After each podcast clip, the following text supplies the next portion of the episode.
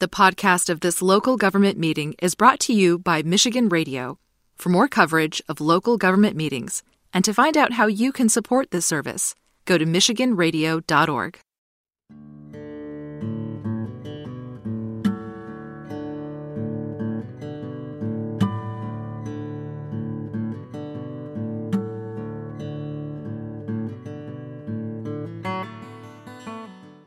Okay, I'm gonna go ahead and call the meeting to order. Um, We've got a lot of discussion items for the next hour and a half. Um, so the first one is the uh, American Rescue Plan uh, Act, and what are you guys gonna? Or, Um, so this, uh, back in, it was June, uh, few of the previous council had, uh, discussed the possible uses of the American Rescue Plan Act Fund. Uh, the city was awarded a total of four hundred and, oh gosh, twenty-eight thousand dollars. Um, and so half of that money, up two hundred fifty thousand, I'm sorry, needs to be, needs to be, um, the first disbursement amount and is needs to be spent by the end of this year. So, uh, what you have before you is a list of recommendations. Uh, I reordered in that top memo, um, I reordered with the priorities um, from administration. Uh, The first being the generator repair, um, or not even a repair, the upgrade. Uh, The generator, uh, the city's portion of the match for the uh, locks, new locking, door locking system, as well as the repairs and upgrades needed for the elevator. So um, certainly you can feel free to choose other items from that list or identify something else that may be um, appropriate, but those would be our recommendations. And we've included uh, quotes for each of those items in there with the exception of the door locking system. That is, uh, has already been decided through the grant um, the city was awarded through Oakland County. so, so the, so we already got a grant for the locking system, for most of the locking system, Correct, right? for approximately ten thousand dollars. Okay. All right, and so that, that's why it had a separate um, uh, uh, action item associated with it? Yes, that is correct. Okay. Um, And, uh, and these, these, the, on the page four, those were the list of things that, that the previous council came up with that were allowable suspense, expenses under, under ARP, right? That is correct. Uh, the items in bold are, are the priorities. Some of them were, or actually, most of them were already mixed into that original list. I just pulled them to the top for your, yeah. So, uh, Was there, um, it, was there any resident input in any of these ideas? not that I know of. I, I didn't think so, but do you know why? uh, city, just looking through our, our administration, evaluating what our needs are administratively and for the building, so. And that's what, the the I- and ARPA there's money very- can I only mean- be spent on that? There's some very specific parameters for what these funds can be used for, so, um, again, this list was developed back in May, June, Okay. so. Can we get, um, the parameters for the next, when, when the next, uh, disbursement is gonna be coming? I we can certainly provide you some additional information. Um, I believe it was uh, provided in previous packets as well, so I can see what those are. and, Previous uh, packets to new, to new council members? Pardon? Previous, previous packets to new council members? Previous packets to the council before you, which are all accessible online, so. Oh, okay, okay, I'll, I'll look online, that's good, thank you. Um, I had a question about the storm sewer system video. Yes, So it's four hundred thousand dollars, right? Is- You Correct. said approximately. So would you be paying that in? Would you be able to pay that for this portion and then the next, the next go round for ARP? Or would that be just straight up? Well, so right now, um, the cammering of the sewer system, the engineers estimated it to be just over four hundred thousand dollars total. Uh, we submitted and were awarded, uh, two hundred thousand dollar Michigan enhancement grant to Okay. cover Okay, half of that cost. So, um, so having this on there, just to call it, cover the balance. okay, thank you. Well, actually, it won't cover the balance, the, the, the balance of the first, so because if we do, if we do the, the generator, the lock system and the elevators, uh, although I did notice for the elevator, there were two, were there two proposals in? it? I was a little confused by that. Yes, there Yeah, are two so- different proposals. Right, Um, okay, yeah, and so if, if you just look, at I'm, just- for purposes of the discussion, I took the higher cost one, so it's it's hundred and ninety-six thousand dollars, so the the remaining fifty-four thousand we would put towards the, of, of this first payment, we would put towards the, the sewer. Yes, that's one after. I mean, there's plenty of ways to kind of divvy this up, Okay, so. yeah. Yeah, so we, in other words, when you said the balance, you meant the balance of the money that we're getting, not the balance of the. of Correct. the- Got it. Correct, sorry.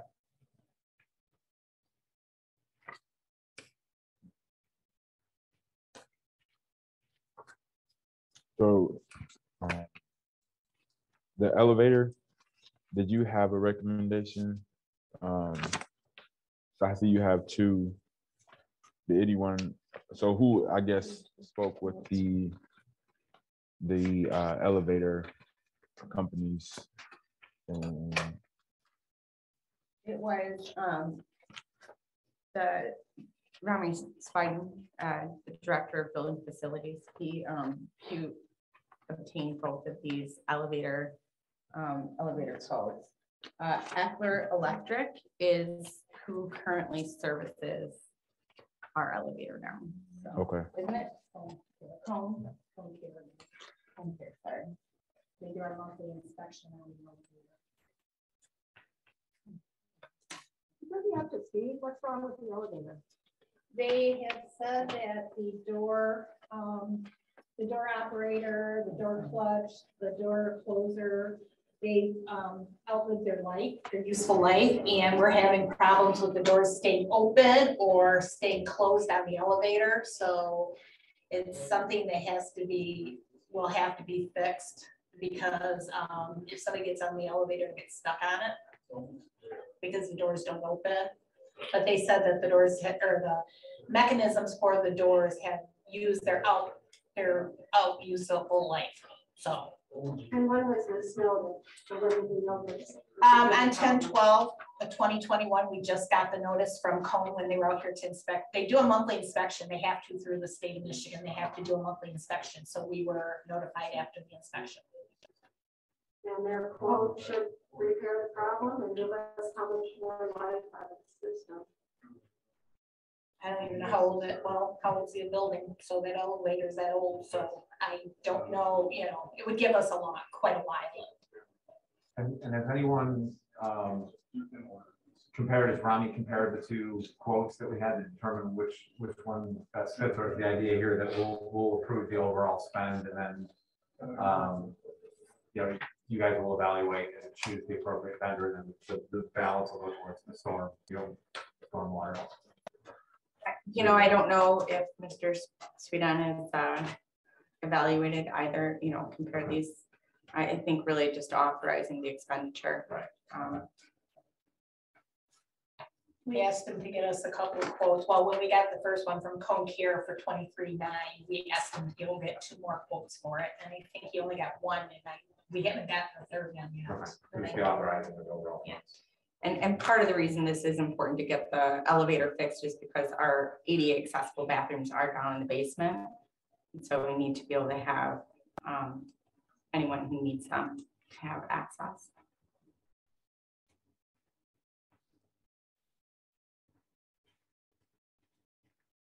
Any other questions? I'm good. All right, so let's uh, move on to uh, the interim city administrator agreement, uh, contract with.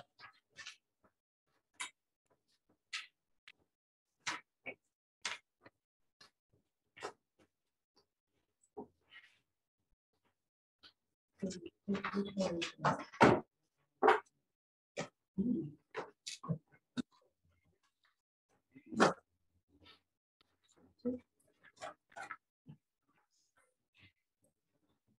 sit right here, next to the back of my, uh, my bun computer.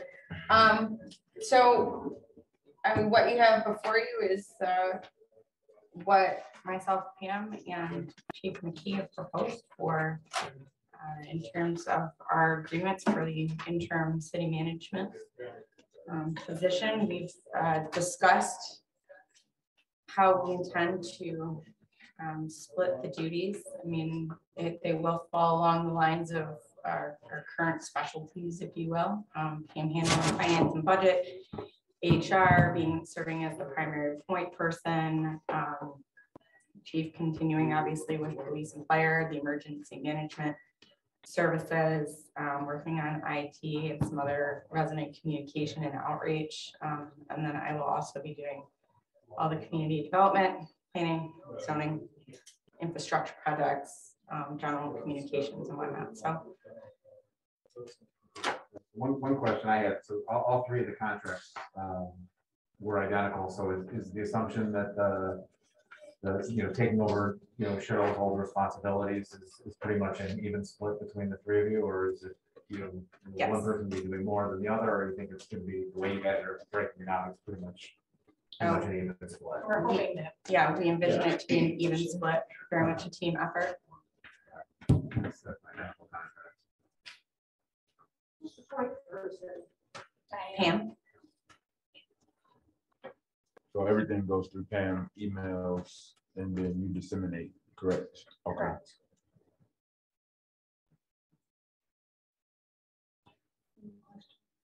Um, I have a question, and it's nothing personal. I asked for the information privately and didn't get it, so I just, I know Pam and Scott. I know how long you've been here, I know the things that you've done.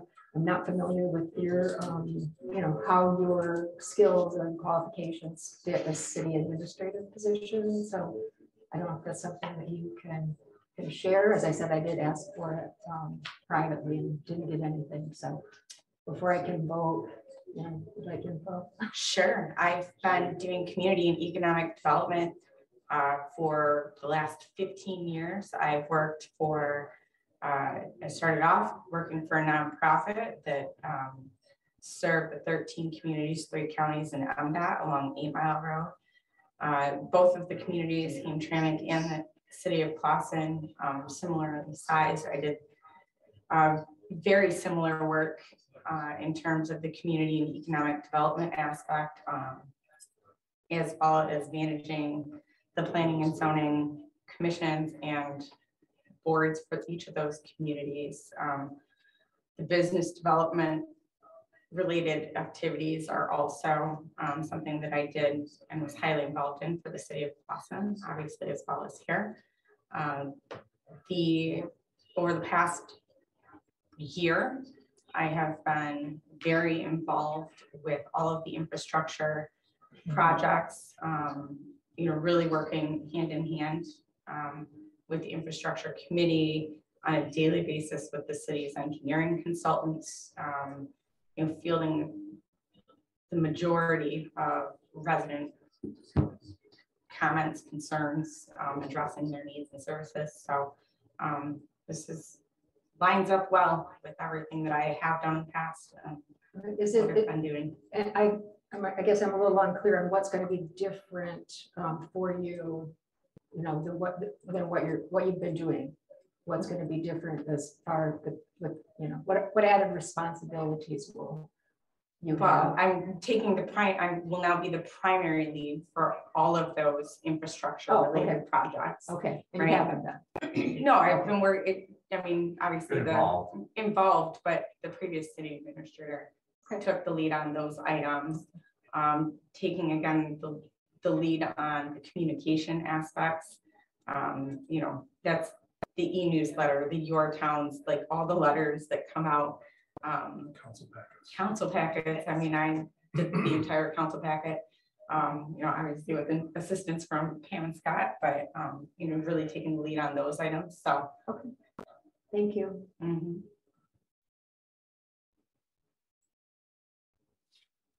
Other questions? No. More question. So is this 48,000 or whatever? What's this number here? It's 40,000 annual. So it's in addition to their, their salaries now? So it's not 48,000. Uh, so, so the, the thought is, you know, the, the city administrator, the process is typically four to six months. So for the, so on a prorated basis, you know, let's say it's six months, it, it basically works out to about a thousand dollars. a So this is a six-month agreement? It's, it's. It's an agreement until you find. until we a find a city city administrator. admin- city administrator.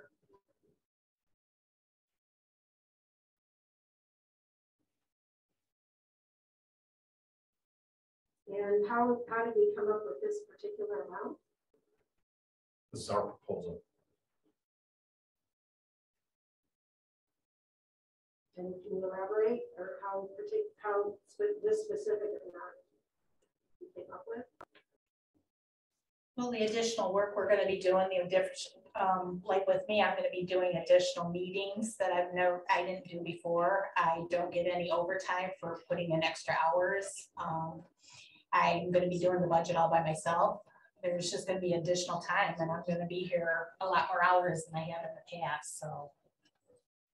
About the same with the other two? Correct. I never, I never handled IT uh, stuff for the city, so that's, that's really gonna be a learning curve for me. Um, You know, Cheryl had gotten uh, the ball rolling with the new uh, phone system. Obviously, the door lock system I'm now, you know, handling. There's, there's things here that we've never done before, so it's gonna take us a lot more time than what we normally do. Figure Cheryl was working about eighty hours a week. Right. And so that's basically giving you guys all an additional, you know, not quite thirty, but twenty-six. And I have been putting in a lot of time too. Right. I'm gonna have to put in additional time now. Salaries. Salaries. Does that, um, is that kind of equivalent to, uh, Cheryl's salary in the past? You break it up between the, or if you add it up between the three of you, is that, or is that going a little- a bit over her annual salary? It would be a bit over. her annual Salary.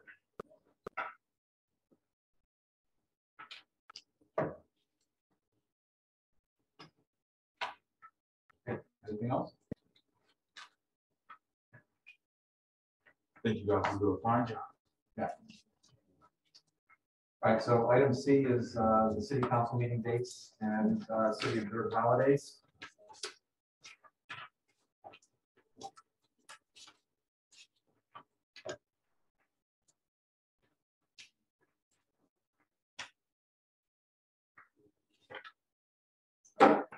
So, uh.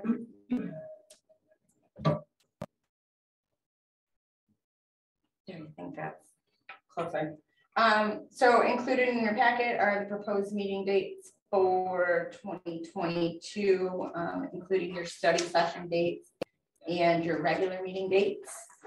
The only two items that will need to, um, that you'll need to decide on how you would like to treat are the Indigenous Peoples' Day, which is the second day in October.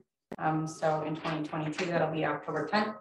And then, uh, Juneteenth, which is the nineteenth of June. Uh, Previously, council had asked what surrounding communities are, are doing to celebrate those two holidays. Uh, Southfield is celebrating both of those holidays and they will be closed to the public, as will Oak Park. Beverly Hills is um, open for indigenous peoples Day, and uh, they're still discussing Juneteenth and Berkley will only be recognizing those holiday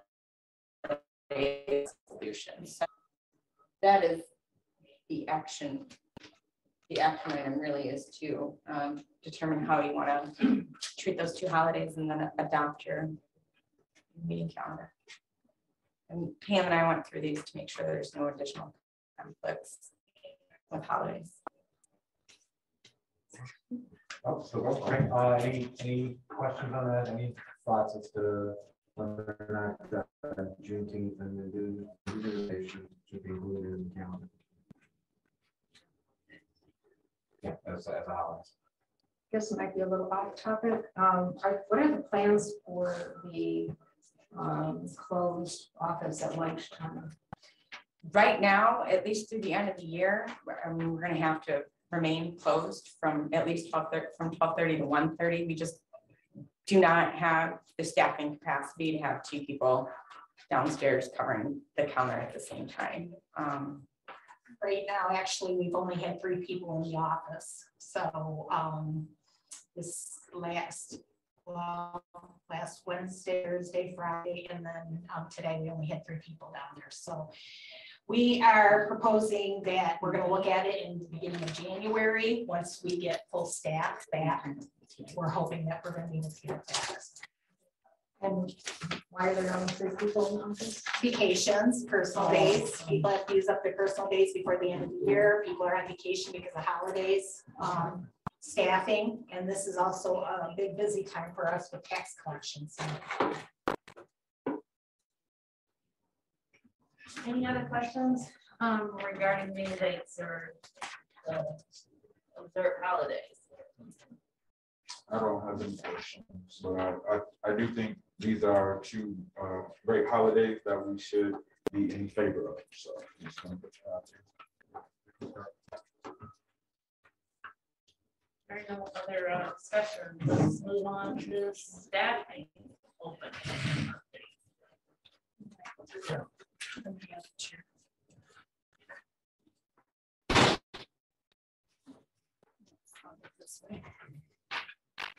Scott and I are gonna take this on as a team effort here. Scott's been in touch with the three companies that were chosen for the city manager, um, for us to do the city manager search, and he has got some information about those three companies, if he wants to take that over. So really, I only spoke with two so far. Uh, Spoke with GovHR out of uh, Northbrook, Illinois. Um, They're preparing a packet to send us. They will send us a complete packet of an overall search, also with step-down increments that depending on what city council wants to choose. Uh, They indicated their rough overall costs for their complete packet is twenty-two thousand five hundred. I also spoke with a representative from Baker Tilly out of Texas. Their overall complete package is twenty-four thousand five hundred, and they are preparing a packet as well with step-down uh, pricing. And on the MML, um, we haven't talked to anybody. We did get some information from them. But the last time we used MML, we, um, we were about fifteen thousand dollars at the max that we paid out for them for doing the search. As I remember, there were two different options last time. Correct. The lower cost, the, the two options, I remember. Right. Yeah. But I looked at, I looked it up today about how much and it was it was just about ten thousand, but I, I didn't know if there was additional costs that I didn't pick up. It Yeah, just, just to be clear for, for people that are watching, these are people were asking to submit proposals, they're not people that we're necessarily using. so. Correct. That's correct. And then we're also looking for a city clerk. We um, would like to start putting that out there. Um, We'd like to go to the Municipal um, Clerks Association and put it out on their website. We would also like to put it out on the MML website for clerks. Uh, That Tally will be retiring or will be resigning from the city as of February um, fourteenth. So we would like to start getting somebody in because we do need a clerk for signatures and things like that. And since she is not in the office, it is very hard for us to get signatures. So we'd like to do that. Um, we're also, we will be losing our DDA and special projects manager. She will be resigning as of January fourteenth. And so that's another position we're gonna have open here. Um, we also have our Parks and Rec coordinator position open. So we are very short staffed right now. We also have our deputy treasurer position isn't open yet, is still open yet. And so we're, we're down a lot of people. And so like with the lunch hours, things like that, it's very hard for us to um, have two people in the office at all times, which we would like to have because of money reasons, safety, things like that. So, um, but these are things that we would like to have you guys look at and um, give us direction on, you know, uh, the city administrator position, so we can get the ball rolling on that if, or if you want more information, we can get that for you. Um, but like the city clerk and that, we do have job descriptions. You do have the job description on your desk. We would like to start getting that one rolling as soon as possible. Do you- do you think you'll be able to have the, you know, all the proposals in-house by our January third uh, study session? We can- For the city manager? Yeah. Yes. Call a special meeting if they have to. Well, that's how during the holidays though, so the third is right after the holidays, so that would probably. You could call a special meeting on the third if you wanted to. Is there a possibility of doing any kind of um, temp help or anything like that until, um, you know, we do have some idea about a city administrator and, you know, it's hard for a new person to come in and have, not have any say in, you know, some of the people that they're working with. Um, You know, I, I mean, I don't know, I, I know there's pros and cons to both ways. Right, we had a temporary in here when um the um, front counter person left. We brought in a temporary and we were hoping to get somebody with more experience than what we got. It's very hard um to bring somebody in and then you have to, especially like if you're doing money, things like that, you gotta do background. You all have to make sure we're doing, you know, our due diligence. Plus then they're training of these new people because they don't know how the city runs. They don't know what the operations of our day-to-day are. So it makes it very hard to do that unless you can find somebody that's already had some municipal experience. Right.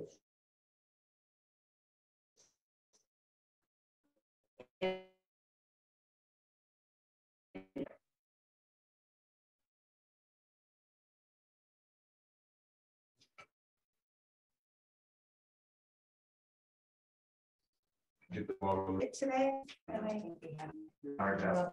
The, the job description on is, the agenda, though, for but. I don't know if it's on the agenda for today. But if it's not, then we would probably would like to have add it that we can go out and search for a city city clerk, yep. We add that to the agenda for tonight's meeting. If it's not on there, yes, we would like to add it. And right now.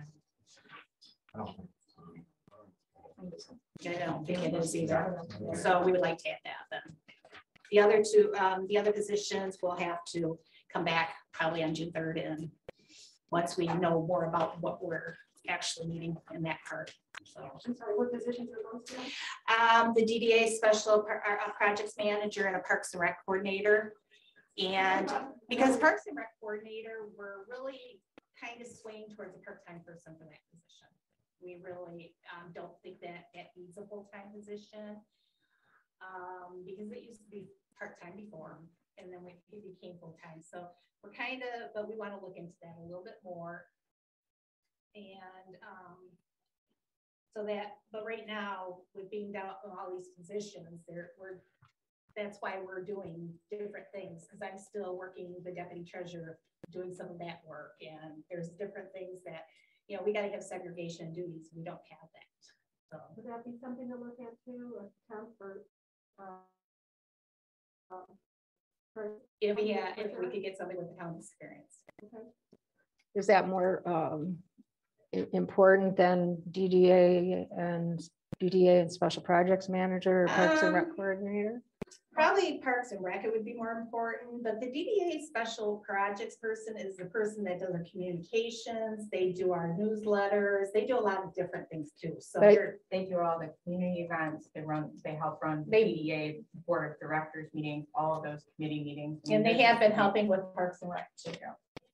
They have been helping with our Parks and Recs um, programs. Well, we're right, because we haven't had any, but our charter does say that we are supposed to have a Parks Recreation Department. So, uh, you know, I don't know that we've been like, Did you say a department or a person? oh, so a department doesn't. I'm simply asking, you, would you say? Department, Or did you have to say a I s- person? I said recreation department, there really isn't a part. You still have department, yeah, that's the part Mm-hmm. that Corey was taking care of, so the department was never, um, we have that. Okay, I know, but I saw there were things that were being out, going to be outsourced to Southfield and whatever, and I Well, don't. that was in talks. We haven't done anything with that yet, but we were. in Okay, talks can, about it. can we please include residents in these discussions about what we're going to do in the future? Because This is the. And then one, one thing that was floated, and I don't know if there's any. for- for discussion on it, uh, uh, recreation committee, uh, you know, coordinating the events until we get a recreation coordinator. So, um, have we investigated that any further? We have not had time to do that because we just started talking about that too, so. it's So- something- difficult to do volunteers to do stuff that, especially in community parks and Rec is a big deal. It's important communal. um, You know, the change made impact the people that live here every day. So, um, you know, I- as a realtor, our Parks and Rec Department was a, uh, was a real positive for people coming to our community. And so, um, you know, I, and, but maybe there are residents that could care less and maybe that's the majority. Um, I don't know. I just think it's a pretty important, um, pretty important decision and discussion that should include the people that it impacts. That's all. Anything else? Uh, If I could just make one comment, I think it's something that should, uh, interim uh, administrator should consider is the, is the appointment of an interim clerk. Um, Just because it, it is a position that uh, you need a clerk in the building and I don't know if you've had discussions with Calder, if it's something she would be interested in doing, but you know, that, that's a recommendation that uh, the administrator, the interim administrators can make to council for approval. And I do think it's something important that uh, we do sooner rather than later. Uh, Again, just because, uh, you know, having a clerk in the building, someone that can sign uh, notices, resolutions, things of that nature, uh, and which that being on medical leave, it's it's really not possible for her to continue to do that, so. um, just And, you know, there's, I do believe the MML has a list of interim uh, clerks, treasurers, things of that nature that, that could also be looked into to see if some, if there's an individual that would be interested in that position on an interim basis.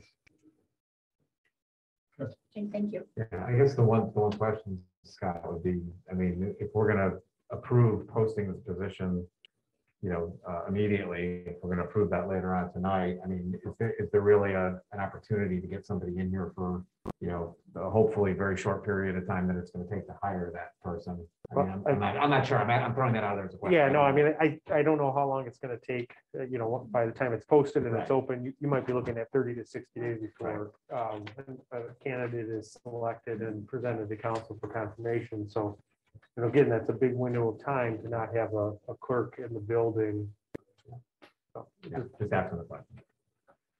And likewise too, with respect to the other positions, maybe interim would be a good way to go just because, you know, hiring a new administrator, they may want to bring in their own people. They may want to make, uh, I think someone made that comment earlier.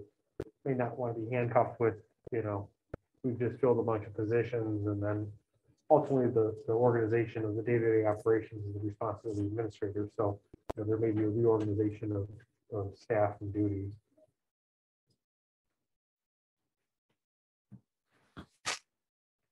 You don't have anything else? American Tower update? The American Tower update, I think we're um, gonna hold off on this because we are trying to get some information. Um, Bruce has been kind of working on this with Wayne State um, to get some more information. When Ian was on council, Ian had brought up the thing because they want to buy out our tower from us. Right now, we have some free. And um, they want to buy the tower out and give us a certain lump sum of money for what is it, fifty years, I think, or some.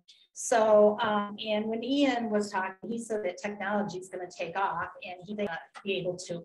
So what, um, we've talked about and, um, Chris has been helping with it. He's been very due diligent about helping us with this.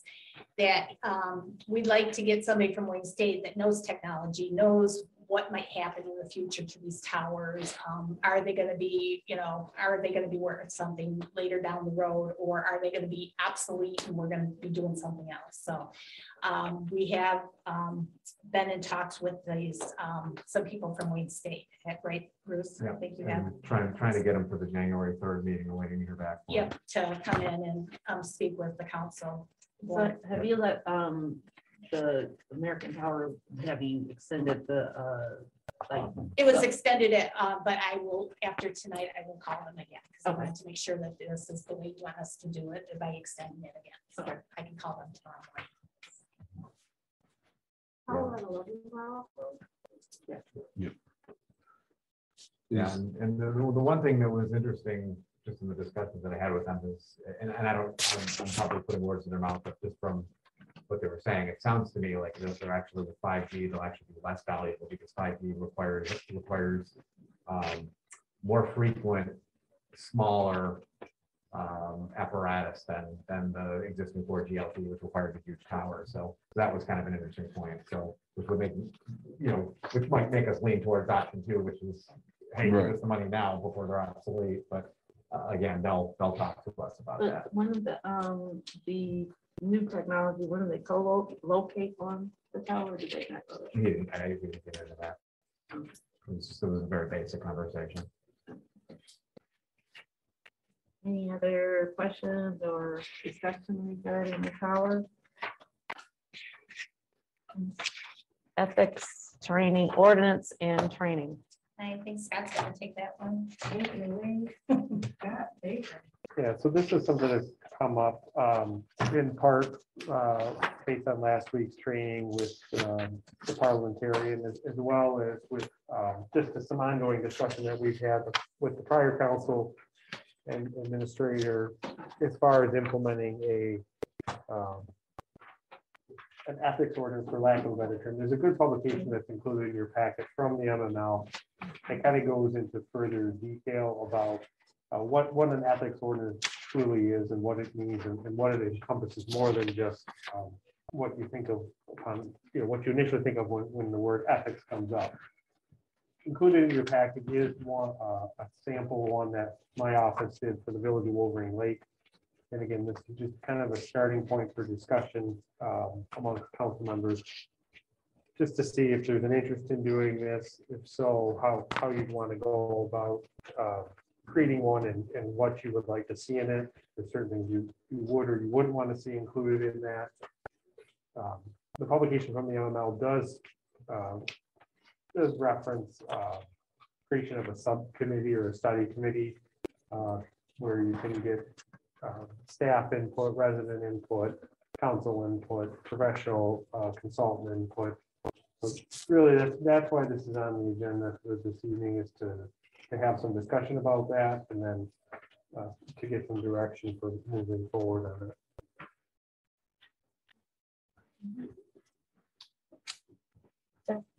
Um, I was really happy to see the MML uh, handbook on page sixty-one.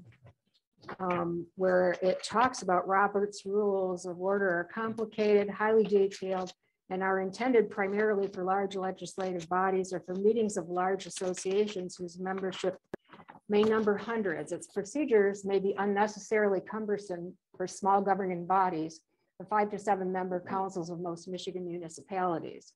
Um, it just talks about some of the, some of the differences and it says the complex details of parliamentary procedure may also confuse and frustrate elected officials and the public, particularly if the rules are seen as being manipulated for or against one side of an issue or the other, or are seen as being ignored, misunderstood, or wrongly invoked. Such a use of the rules of procedure or the perception of their misuse will counter the very purpose of rules of procedure to protect the minority and promote orderly deliberations and decisions and will further undermine public confidence in government. So this is kind of um, the opposite of what we had at the parliamentary procedure meeting, which I found somewhat disturbing and um, cutting down on transparency and interaction with residents and um, the importance of residents. So um, like I said, I, you know, this, this is much more the model that I was used to as a, as a school board member. um, Being involved with the community, working together as a team, um, sharing information so that everybody is on the same page, so that when we're making important decisions, we are, all have the same information and, you know, we know, know where we're going. The um, presentation I thought was, um, I don't know, creates a kind of exclusionary process. Um, As a new council member, it's been, you know, difficult to get information, get documents, whatever, so that I can make decisions, so that I know what's going on. Um, So anyway, I, I appreciated this, uh, this perspective from MML and um, as I said, that's, that's more what I'm used to. So when, um, you know, sometimes it may appear that I don't know what the rules are or about open meetings acts and all those kinds of things. I do. I was an elected official for 14 years, so um, I am familiar with these things and this is the model that I'm used to working with. So it is, I mean, and what, uh, based on last week's training, I mean, we, we have a very loose application of Robert's Rules of Order in terms of the structure of our meetings, and I think that could, that is pretty consistent um, across the board when it comes to local government and even higher up. Um, Certainly not, the volume of, of information that's contained in Robert's Rule there's no, there's, it would be impossible to apply it to, to the city council at this level. Um, But it, but it is, it is something that, you know, our policies and procedures, as uh, Coco indicated, are from nineteen eighty-five. Uh, You know, we talked about two years ago about updating and revising those, and, and it's something that um, unfortunately, we just haven't really dove into, and so that's why, again, bringing this up again, I feel uh, that it's important to, to discuss this and to put something in place that um, just, ha- it has a clearer picture for everyone, um, what, what the expectations are, how things will work, and then, yes, possibly clear up some of those, uh, those confusions, those things that might lead the residents to, to question transparency uh, in their local government. So again, I put this on here for discussion and, and like to get some feedback so that we could, you know, potentially move forward with it. So the way the meeting was run on December sixth, that was loosely following Robert's rules? Yeah, I mean, it's, not it- it's not a very, it- I mean, we're having a discussion back and forth here. I mean, under Robert's Rules of Order, that would, you know, we would both be speaking through the chair of the board. But yeah, but this is a study session. This isn't a But, regular I mean, meeting. It's not, The same rules of order apply to whether it's a study session or a council meeting. I mean, the difference again between a study session and a council meeting is that there's no votes taken at a study session. So Yeah, I mean, basically, I mean, I think I we mentioned this to you, Barb, or to you, Jalen, in one of our discussions. I mean, that, I mean, really, the, the whole piece that we really use is there's a motion, there's a second, there's discussion, there's a vote. I mean, that's, that's really only, the- I mean, that's the, the major gist of how Robert's rules affects our, our, our deliberations. Yeah, I mean, there's, you know, we're not, nobody's, uh, you know, making a motion to call, you know, points of order, points of interest. I mean, it's not, uh, those aspects of it are not utilized. So, so that's when I say loosely applied, that's what I mean. okay. I mean, I think it's a good idea, and I think we should move forward on it. I'm not exactly sure how, how we do move forward on it, whether it's, you know, via committee or via, you know, you got, you and your office taking the first draft at it, or. you Yeah, know, like I said, I, I did include, obviously, the, what we did for, uh, Wolverine Lake is a little bit different. Um, that's a village versus a city, so, um, but I just wanted to give you just something, I mean, and in this, in this article, uh, from MML, they do identify a number of other communities that have them, so again, if it's something that council wanted to make a, a subcommittee and, and appoint to a staff member, I mean, I'd be happy to be a part of it, probably should be a part of it. um, a council member or two, and then if there was a resident or two that wanted to be on it. um, I think that that, that would be one way to go about it, or you could just directly prepare something that, uh, and council could review it and change it as necessary, so whatever, whatever the, the pleasure of this body is. Well, I like the idea of you um drafting something and then uh for us to review it. Um, Yeah, consistently, I like that idea as well. I have a question. Um, I, and I'm- I may have missed this. Um, was this precipitated by the current situation or is this something that you had been looked at in the past? No, we, I mean, we've talked about it um, in the past and, and updating the rules of procedure. I, I definitely feel that it's important. There's been a lot of back and forth and dialogue on, on which policies are we adhering to? What's, you know, what are, what, what are the repercussions for this or that? So I think it's important to have it clearly defined and laid out so that all council members are on the same page when it comes to policies, procedures, and, and obligations, uh, and as their role. And again, not just council, I mean, this, these standards would apply to um, appointed members of bodies. I mean, there's been lots of discussion about transparency and subcommittees and roles and responsibilities of individuals that are on subcommittees. So what I am envisioning is, a- is an an ordinance that would encompass all of that, planning commissioners, and, and even be applicable to staff. um, What, what those standards are.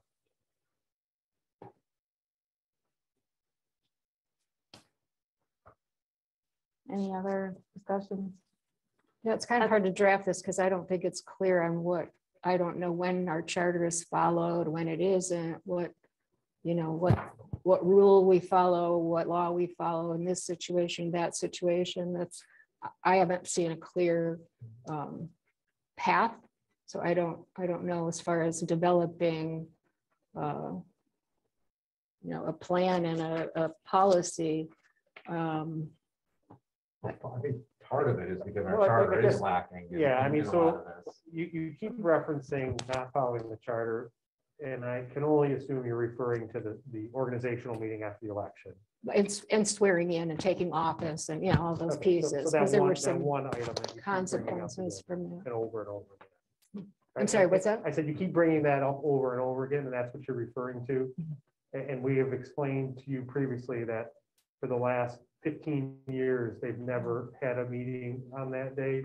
And we, and the mayor has said that moving forward, we will follow that provision. So is there any other part of the charter that you feel that is not being adhered to? Or can we move on past that?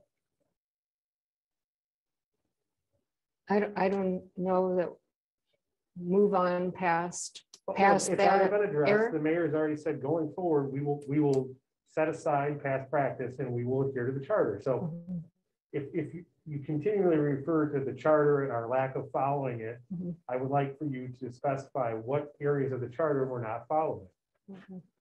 Uh, Well, I- That, that issue has been resolved.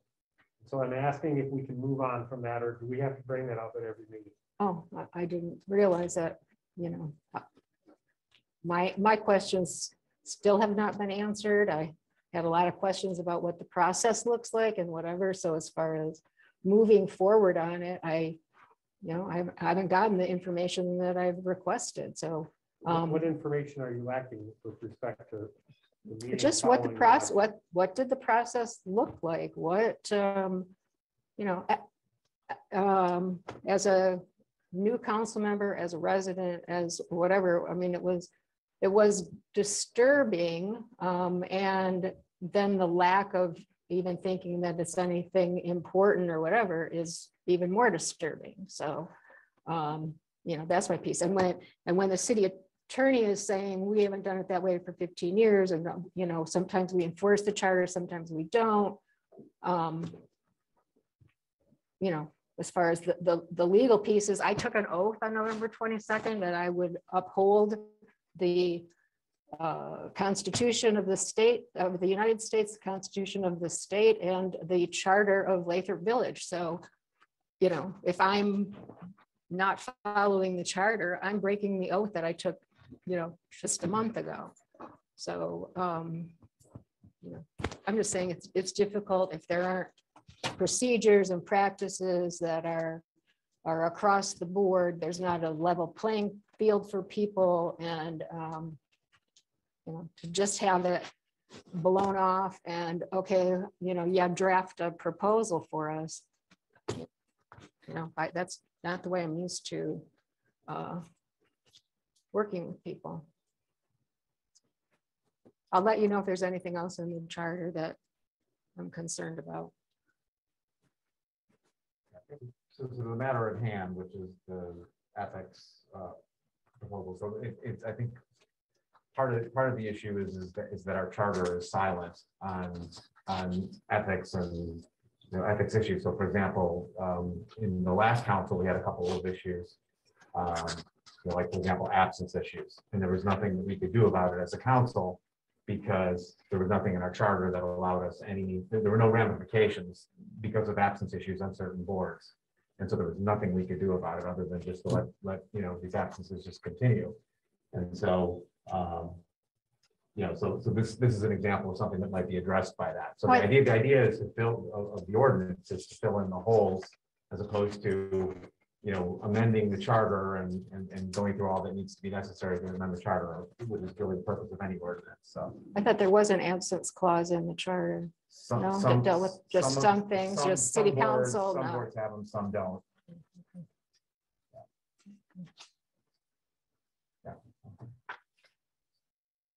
But it was, we agreed to have Scott. I think so. Is there any other discussion on ethics? Ordinance and training, and, I mean, and then I was gonna look for the MML to do a ethics training. Yeah, that, that is a service they provide. I think um, it would probably be- be beneficial if we had our ordinance in place Mhm. before we then got trained on it. but, Okay. um, Yeah, that's something that I think we could do. Should we have outside help with changing things? Changing what? Huh? Changing what?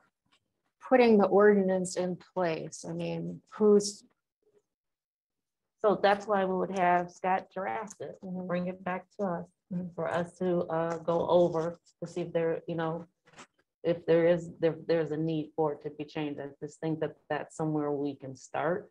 And then we can, like what Scott also offered is to have a subcommittee for, it, but I think a start would be good to have something, a document, starting to have like a, a- a rough draft of what it could be.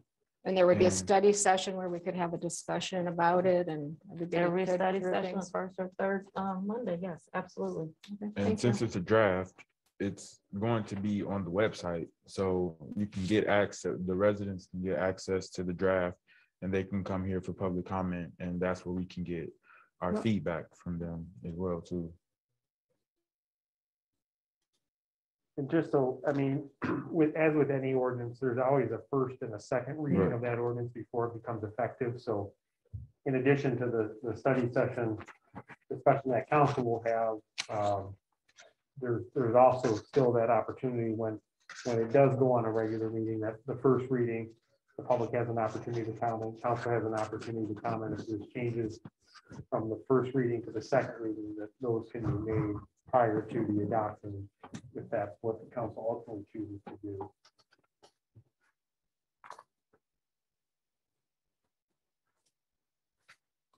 Anything else? Can we send, send uh, suggestions of things that we might like to see in it? So what we'll do is first have him do the ordinance or put the draft together. So then when he sends it back, that'll be an opportunity for you to go through it. And you can see what, or we can see what needs to be added to it or what needs to be removed from it. Yeah, It'll be working document. We'll Right, draft the working exactly. Document, and then we'll, we as a council will, at study sessions, craft it into the final ordinance. Okay. Is there like a boilerplate uh, template for it or something or no? Well, that's the draft that was included in your package is kind of like the, the, a rough draft of That- what it the could one- be. That's Right. one that my office Right. had prepared for, Wil- for the village of Wolverine Lake. Uh, Mhm. that's probably the starting point of what I would use now. If there's certain things that you see, I mean, by just having reviewed that, if there's certain things in there that you like or don't like, um, absolutely let, you know, you can let me know ahead of time before I bring it back, but, um, yeah, that's, uh, that's kind of, I guess, there is, um, and again, those other, those other ordinances, uh, City of Troy has a pretty good one. Um, I think Boston has a pretty decent one too, so th- those are, you know, usually with, with ordinance drafting, that's what, that's how I, I do it, that's how other municipal attorneys do it. We look at what other communities have done, what has worked, what hasn't worked, and then kind of craft, uh, an ordinance specific to the needs of the city.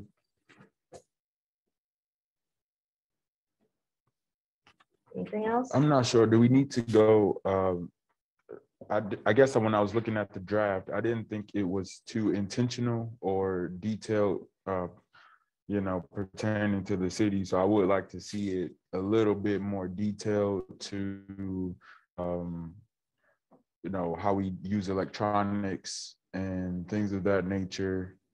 Um, and I guess process and procedure for when we're using email and things of that nature, because I think that could help us, um, you know, not make whatever, you know, errors that are arising. And so it's written in the, the ordinance, and that's one place you can look to make sure you're adhering to those. on that topic, and I'm glad you brought that up, because that, so my recommendation for that, those types of things, more policy oriented type things, those should be in a standing resolution. So what I think, Okay. maybe a separate document from this. um, Because those are subject to change probably more frequently, although again, we haven't amended them since the eighties, but in other communities, their, their council policies and procedures and their resolution on that change more frequently, so rather than codifying under, under Municode and as an ordinance of the city, it's a resolution, so uh, again, it just provides for a little bit more flexibility. Um, Yeah, that, that is, I think that should be done in addition to, I, I do think our, our um, policies and procedures are a bit antiquated, um, as Coco indicated, I think that's a yeah, that's a document that we talked about revising two years ago, and then it just never happened, so, um. That's something else that I think should be a focus of, uh, first quarter of next, you know, next year that we work on getting a, an updated. A comprehensive update for that, that, uh, those, those procedures. And those two would work in concert then, because you'd have, you know, violations, for example. Yeah, uh, yeah, you procedure could- we could- Policies would. be We can addressed. reference, but not necessarily specifically call out the rules of procedure, but we can reference them in, a- in an ordinance that.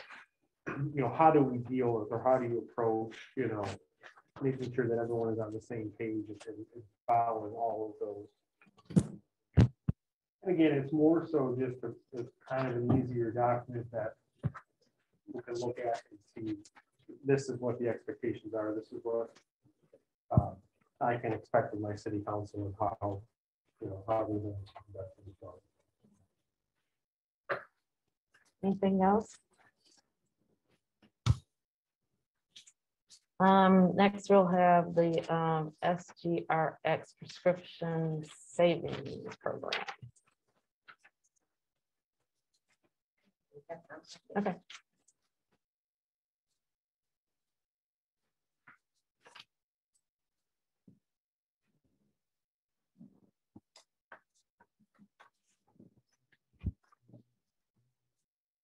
Lloyd, Lloyd.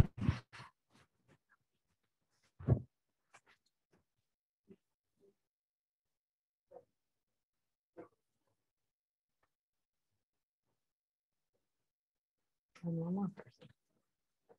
Oh.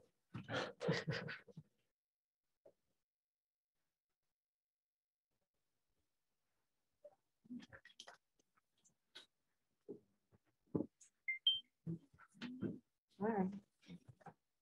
Hello, oh, something that be quiet.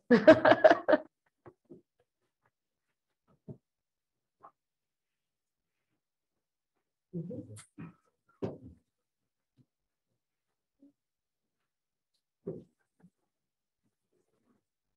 All right, good evening, everyone.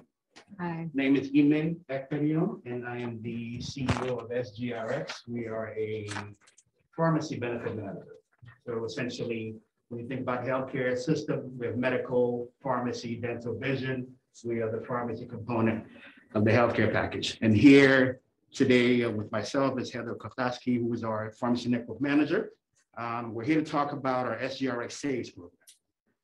Essentially, SGRX Saves program is a. Sorry, sorry, can you speak in the mic? Yeah. sorry. Where is it? Oh, Yeah. you know what, let's just switch. Speak in the mic. Thank you. Better? Much better. Yes. All right, thank you. SGRX Saves Program is a prescription savings program that's tailored to provide pharmacy discount benefits to the underinsured and uninsured. So essentially, you know, in the situation where you have insurance and you have, you know, high deductible, high copay, you're looking for opportunity to be able to supplement your prescription cost, you can use this program. Or for those that are uninsured completely, who are actually shopping for the best or the lowest net cost price for prescriptions, you can also use as an option. What we're doing is we're looking at opportunities such as uh, partnerships with the city where we could private label products so that either employees, um, city residents, or anyone affiliated with the city could use this card to be able to lower their prescription costs. The program, we have copies here that, I don't know if we could pass that out to the group. Can do that? Okay. One each. Um, it's a free program that actually has access to over thirty thousand stores nationwide. That includes all the major pharmacy partners, CVS, Walgreens, Walmart, uh, Rite Aid, Kroger, Meijer. And it's a really simple program, it's free. Um, and all we have to do at this point is have, we will have samples of what the card will look like where the uh, patient goes into the store, presents the information, um, and the way it's programmed, you can use your phone number as a unique ID. And as long as the pharmacy puts in the unique information that's assigned to this program, it generates a profile on the back end and nothing else needed. There's no exchange of data, no personal information between the city and us. It's essentially a free program that requires no data exchange or cost or fee for the program. Um, we have an online portal that they can go on to and price information. So one of the most popular, there's a few popular tools like this, GoodRx, the SingleCare, that most folks are familiar with, but essentially that's the most best point of reference I can give you. They go into the portal, put your drug name in, and it tells you, and you can even ask for the closest pharmacy within a five, 10, 20 mile radius. It'll give you a list of pharmacies in the area you can price and see which pharmacy has the cheapest or the lowest cost. And within, you know, everything is on the site is guaranteed. It gives you the highest possible scenario from a pricing standpoint. So you can call the pharmacy, make sure that the claim will go through and just to guarantee that and then, you know, hit the pharmacy to pick up the medication. The other thing that we are doing with this program, in addition to having it be a free program, is we're also providing what's called patient assistance program support. One of the most um, expensive sectors of the pharmaceutical world are specialty chronic high-cost medications. So we have, a lot of the drug manufacturers have what they call copay assistance programs. So we will, again, at, with no additional cost, support anyone who calls on behalf of the city to say, hey, you know, we have a discount card, but we need additional help because the product makes it really expensive.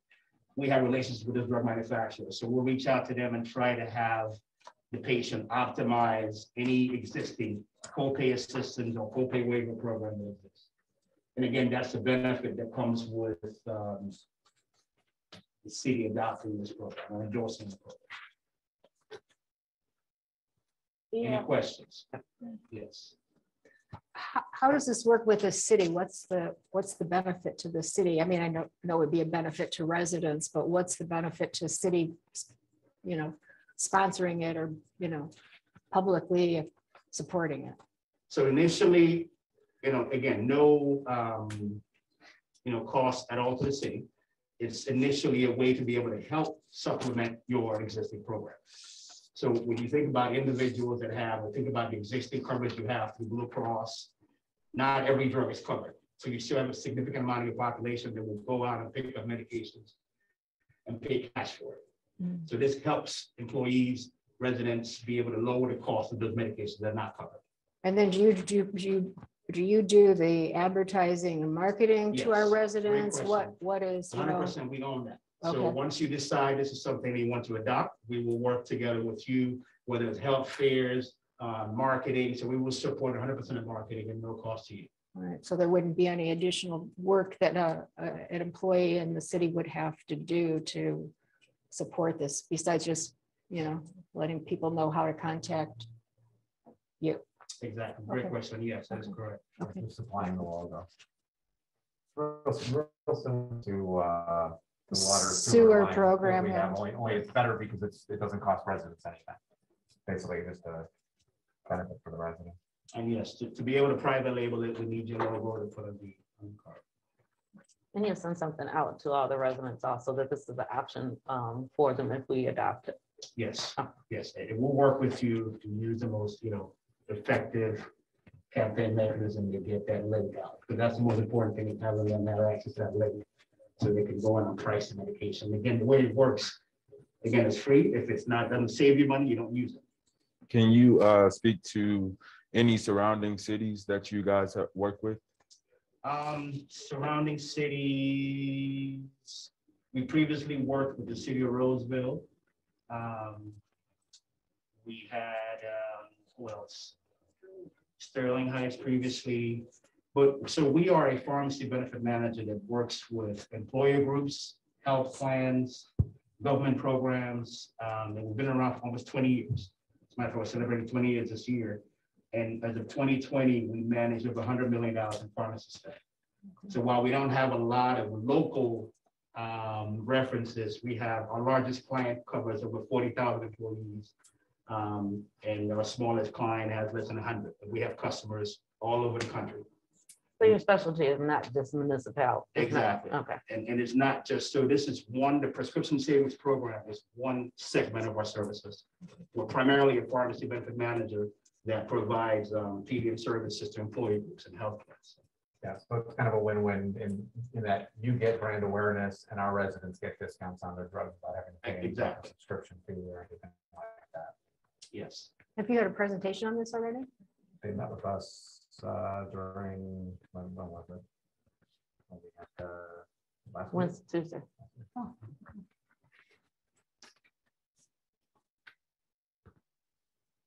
Any questions for him? Any additional questions? No. Um, and I believe that this is coming up on our, uh, in our meeting. So, um, are you all sticking around for the meeting? Yes. Or, yes, we'll- we'll I'm trying to, um, don't like too much. What, where did it? So we'll be voting on it tonight? Yes. It's the first action item. Yeah. Oh, okay. So, yeah, I just wanted to make sure that, that, that- yeah, okay. I was concerned, why wasn't it not in the packet? Right. It, this information. Yes, Just didn't have it available for the package. okay. I didn't know if it was employees, you didn't know you know, what it was. So Just to just get information and then have to vote.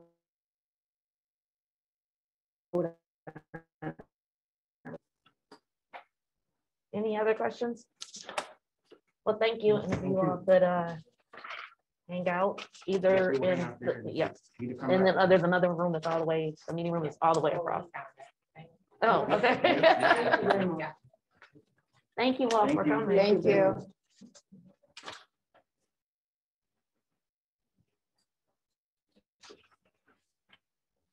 But so long update. Here.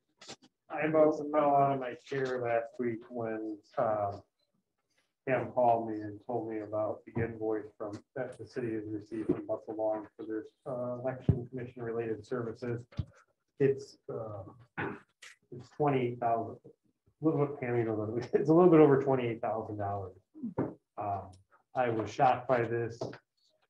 I uh, reached out to Beth uh, from Butzel, who is my contact attorney um, throughout this process, and, and we haven't been able to sit down and go over it yet, but we, she did, it. she did indicate that this is something that uh, she is willing to work with the city on, but again, I was, I mean, that's, that's like six months of what I owe the city for my services, so uh, very surprised by it.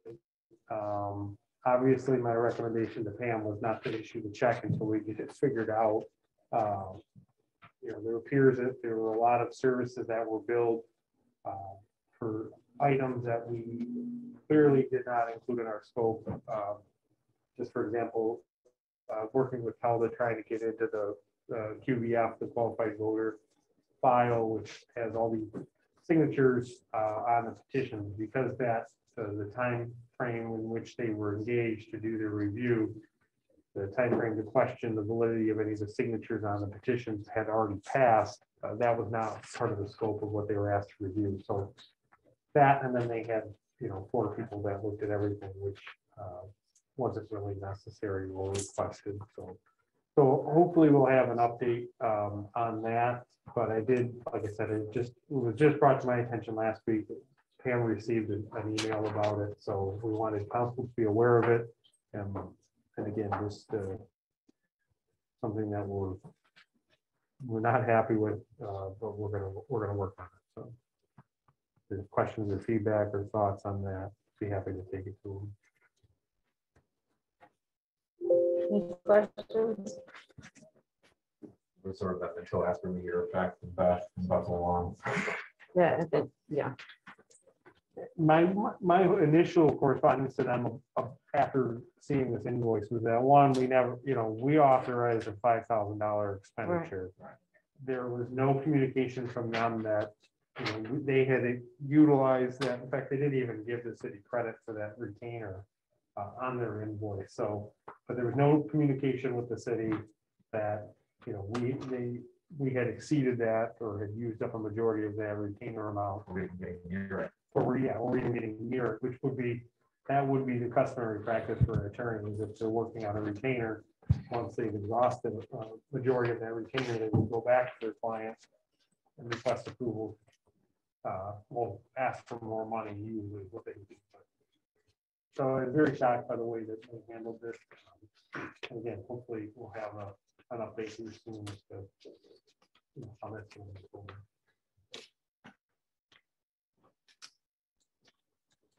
Anyone have any um feedback? Okay, Agenda item discussion. Thank you, Scott. Yeah, I- I wanted to talk a little bit about the um, postponement of the uh, I rescinding of the the resolution to start the cannabis um, uh, application process. Mhm. So I think just based on the brief conversation we all had about it, it seems like there's pretty unanimous support that, and we feel that it makes, makes sound, I can speak for everybody, but we did have a very brief discussion at the last meeting. Um, that it makes sense, given the importance of the city administrator's role in that application process and the fact that we don't have a city administrator.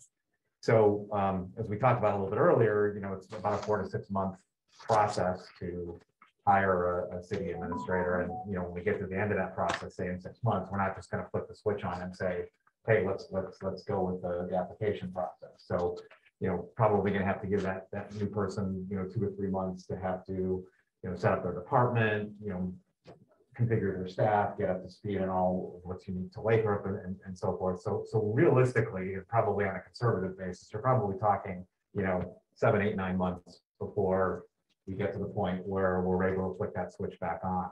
And so the concern that I have, uh, I think the only drawback about moving, you know, putting a delay in process is, is that um, it's really going to hamper any economic development that we have in the city because, um, you know, right now, there's just from talking to existing businesses and talking to prospective businesses, um, you know, there's, there's a lot of inflation and increases on the, you know, rental space because of all the speculation that's going on on leases and so forth. And then from, from talking to Susie, um, you know, it it also appears that uh, most of the most of the buildings in the green zone have contingent contracts with cannabis vendors that basically say, if we get a license, we're, we're, we'll buy your building.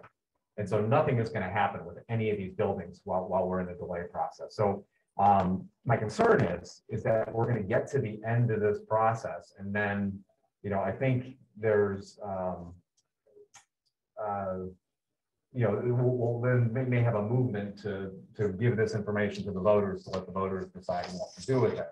Um, you know, both, you know, her conversations and, and so I think what, what's eventually gonna end up happening is that this will end up going to the voters. So So my concern is, is if we wait until the end of this delay and say, okay, now we want to go put it in front of the voters, we'll miss November. Because there's a long delay period. I think beginning of August is when everything has to be in, into the, the- the state and so forth. So we'll miss that period, which is gonna mean it's gonna push us off to another, another year to, the- to the next November, twenty twenty-three.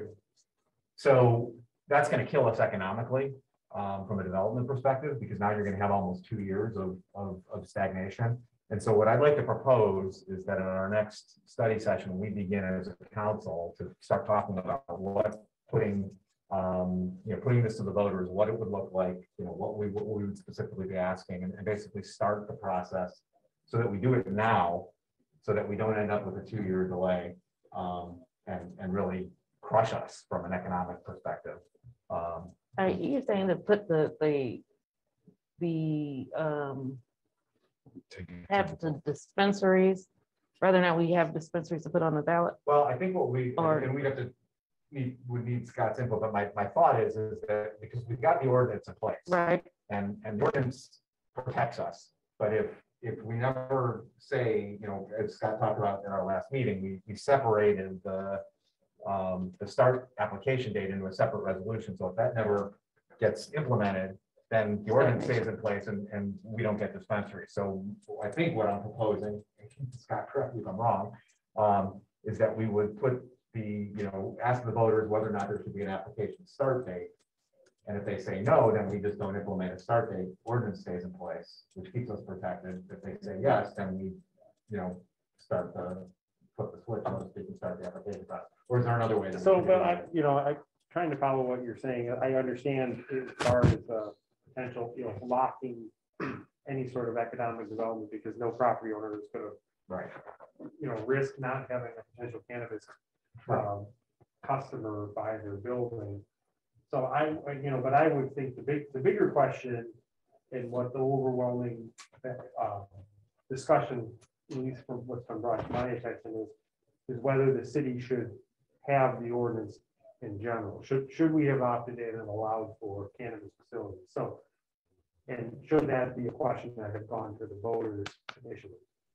It, it wasn't primarily because of the timing when, when the, the citizen petition was submitted, it had already, the timing to put it on the ballot had already gone past. So what I would recommend is, is I agree hundred percent. I don't think that this, with short staff already, I don't think that moving forward with, with the application period is a wise idea simply because there's not enough people to, to, to review everything and, and make sure that it's done timely and, and accurately. During that delay period, I, I- do think, again, and this is entirely up to the, the wish of the council, is if they wanted to put the, the cannabis ordinance, the cannabis business ordinance in front of the voters, that that would be the time to do it, like you said, if you don't do it, or if you wait until petition is received, a a referendum or something of that nature, you know, if it's not timely received, then it doesn't get on the ballot for the following general election. So I think that's a, that's a discussion that council could have, and if uh, the voters uh, rescind or, or uh, pass a referendum by ballot question, Then then would then opt that out. ordinance would come off and the city would opt out.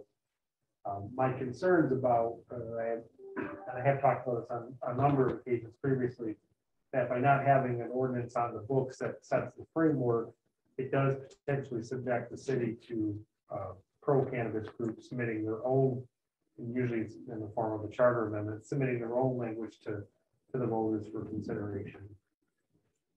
To that extent, I will say that if, if city puts its own ordinance on there and the vote and the, the residents vote against cannabis businesses, that sends a clear message to the cannabis industry that this is not really a, a community that uh, is going to be well received to our product.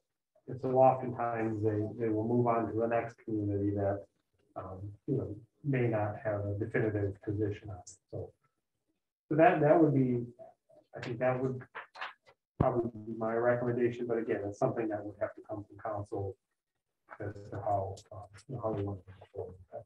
Yeah, so, so like I said, I'd like, if we could discuss it further in January, that'd be great. We can hold a special election. We don't have to wait for the November election. Right, but I think So, again, my thought, and I don't know how others feel, I, I personally would like it to be in the November election because we'll get a, the best response from the city. I mean, you know, people, uh, if something like this, you will, would have a turnout. yeah, Yeah. but I mean, if you, if you've got a, a big election, you know, we're, we're voting for senators and representatives, you know, that's gonna pe- bring people, it's gonna help to bring people out. And So we'll, we'll get the most accurate, I guess. Right, but if you're, response. if you're concerned about it dragging things out, we Right. can hold a Right, special we can, election, so. Right. And there's a cost to that though, too. Well, So. Yeah. yeah. Well, I'm, I, I think that that's a great idea. Um, I think that we should get the, um, I think that that'd be great, a great idea, to put it on the ballot at this point, and, um, yeah. So what do we have to do to like get that ball rolling? If that, you know, that's what everybody wants. Well, yeah, let's get to the, the resolution on tonight, there are questions about that, Okay. and then we can address what the next step is as far as. But I think it simply would be putting that ballot question on the, um, putting that question of the ordinance on the ballot for consideration. Okay. Sounds good to me. Um, council and mayor counts, uh, council and mayor comments, which I don't have any at this time. Any council comments? That's a good question. Just want to know, um, had several people reach out and say they aren't able to get a hold of anybody at the city and no one's called them back. I just don't, I don't know what our process is for incoming calls. I know usually you call and you get the message. Is that standard? Does anyone ever just directly answer a phone? What does it look like? So I, you know, so If they're People know. calling, if they're calling the front desk, Mhm. if that person is up helping somebody at the desk, that phone will, they have to go to the voicemail, and leave a voice message. They won't return it back, but we have told the residents before that we have a twenty-four hour window period to return our calls. Okay. Um, the front desk person has been out of the office. for the last- You want me at the mic? Yeah. Our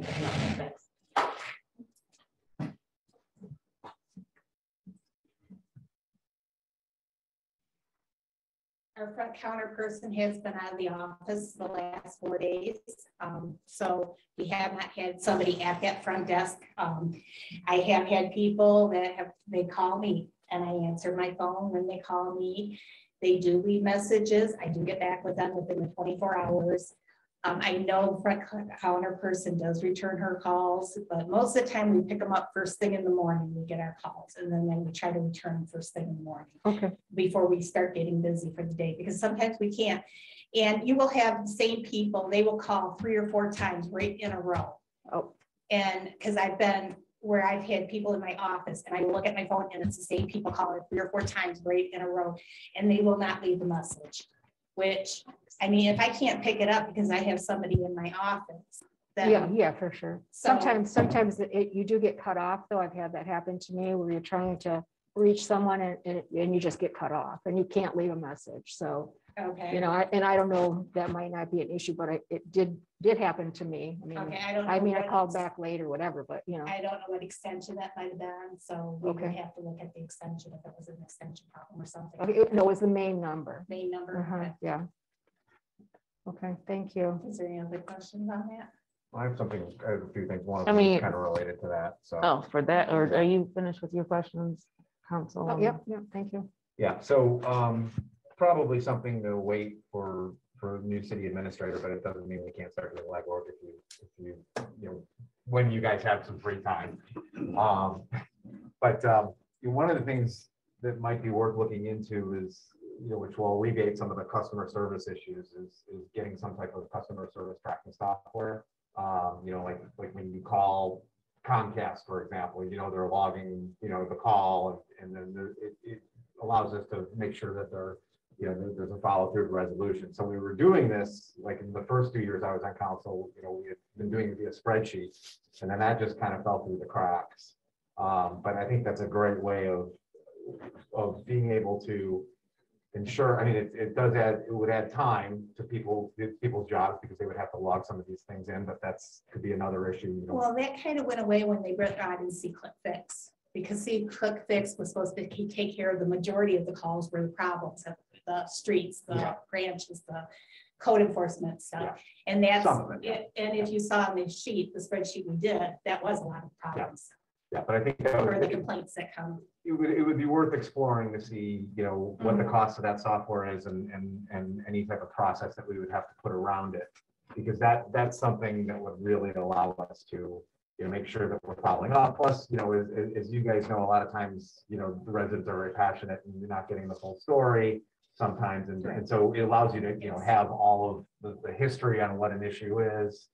Um, everything is documented and so we can verify things and stuff like that. Yeah, that was during the campaign. That was a big issue. People just said, I can't reach anybody. Nobody gets back with me. Nobody follows up. I mean, you know, there's always going to be people that say it happens all the time, whatever, but there was a large number of people that had that issue. So, you know, some way to address it.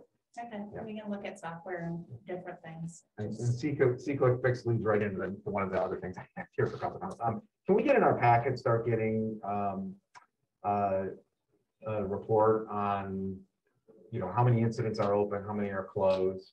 Um, you know, I know, I know there's been times where Cheryl has kind of included when I've requested it, a, a, a spreadsheet that shows, you know, what, what's going on within C-Click Fix. Um, I don't know if it's possible to get something as detailed as what like the police, that may be over, too much overkill, but what the police do with their report where, you know, uh, Cantor reported, you know, rusty culvert signed to so-and-so was completed on such and such a date, replaced culvert, you know, something like that. So Yeah, we we can get can it- look into see what kind of reports we can get from. I thought we were getting weekly sequence fix reports. We did for a were, while, and then for it a short stopped. period.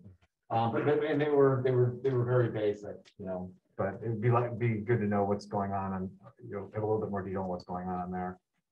Uh, Yeah, and I guess the only other question that I had was, um, we had talked about, um, uh, Ronnie was going to be looking you know, for some of the ditch issues. We were gonna have, train Ronnie and have him sent out to look at some of the, you know, low hanging fruit, you know, root in the ditch, you know, weed culvert, that kind of thing to to try to help the ditch system along. And I'm just curious if if we've started doing that or if that's, I didn't think about that at that point, but he is on vacation for the next two weeks, so he won't be back after the first week.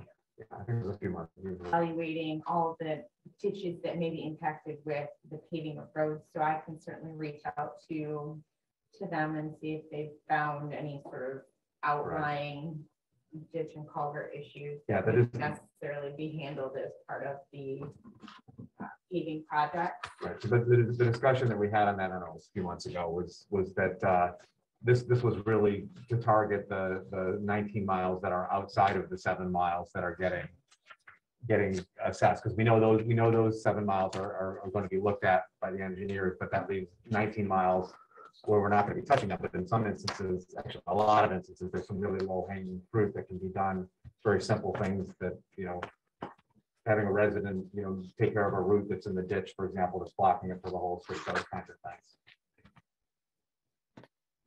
Anything else? That's all I got. Any comments? No. Councilwoman Canes, any comments? Hey, is there any public comments? Okay, well then, um, I'll take a motion to adjourn. I know, no, to adjourn, sorry, sorry, I'm sorry, yeah, we're adjourned.